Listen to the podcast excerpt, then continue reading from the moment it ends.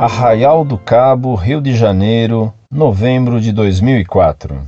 Senhores, lendo algumas dúvidas no espaço do leitor, vejo que vocês chamam algumas pessoas de hereges, Kardec de racista, Atitudes que me deixam muito triste em ver pessoas religiosas agirem dessa forma com nossos semelhantes, irmãos perante Deus. Isso tudo me faz relembrar a Inquisição. Os senhores poderiam me falar mais sobre ela? Os senhores poderiam me falar sobre o luxo que é ostentado no Vaticano? Os senhores poderiam me descrever por que a imagem de Maria, mãe de Jesus, com um manto azul, uma bela fisionomia é representada na Igreja Católica dessa forma, quando todos nós sabemos que Maria era de uma família pobre e não tinha posses para possuir tal ornamentação, e a cidade onde ela morava era uma cidade também pobre, e que os ricos que tinham condições de possuírem ornamentos desse tipo residiam em outra cidade? E os dogmas? De onde vieram?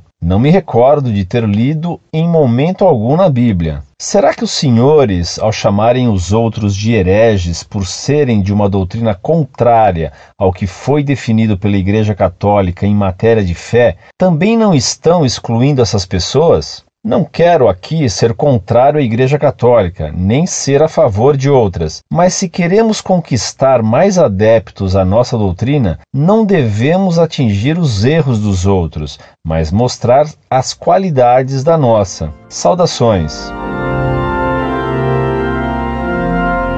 Prezado Salve Maria. Nosso Senhor Jesus Cristo nos recomendou que chamássemos as pessoas e as coisas por seu verdadeiro nome pelo que são. Que vossa linguagem seja sim, sim, não, não, porque tudo que passa disso vem do demônio. Ora, como Kardec era racista, como provei citando seus livros, chamei-o de racista. E quando alguém é herege, nós o chamamos de herege. Sobre a Inquisição, temos escritos em sua defesa e criticado aqueles que só repetem calúnias de panfletórios contra ela. Você, por exemplo, que livro leu sobre a Inquisição? Muito provavelmente nenhum, e nem sabe bem o que ela era. E quanto ao luxo do Vaticano, ele é bem conveniente para representar a autoridade. Você não compreendeu que quando Cristo foi morto, os soldados não repartiram entre eles as suas vestes, mas lançaram sorte sobre a sua túnica, porque era rica e inconsútil, e não quiseram rasgá-la por isso? E se Nossa Senhora foi pobre durante sua vida, agora no céu é bem rica, e por isso glorificamos a sua pobreza e seu desapego com riquezas. E você, pobre sofista, não sabe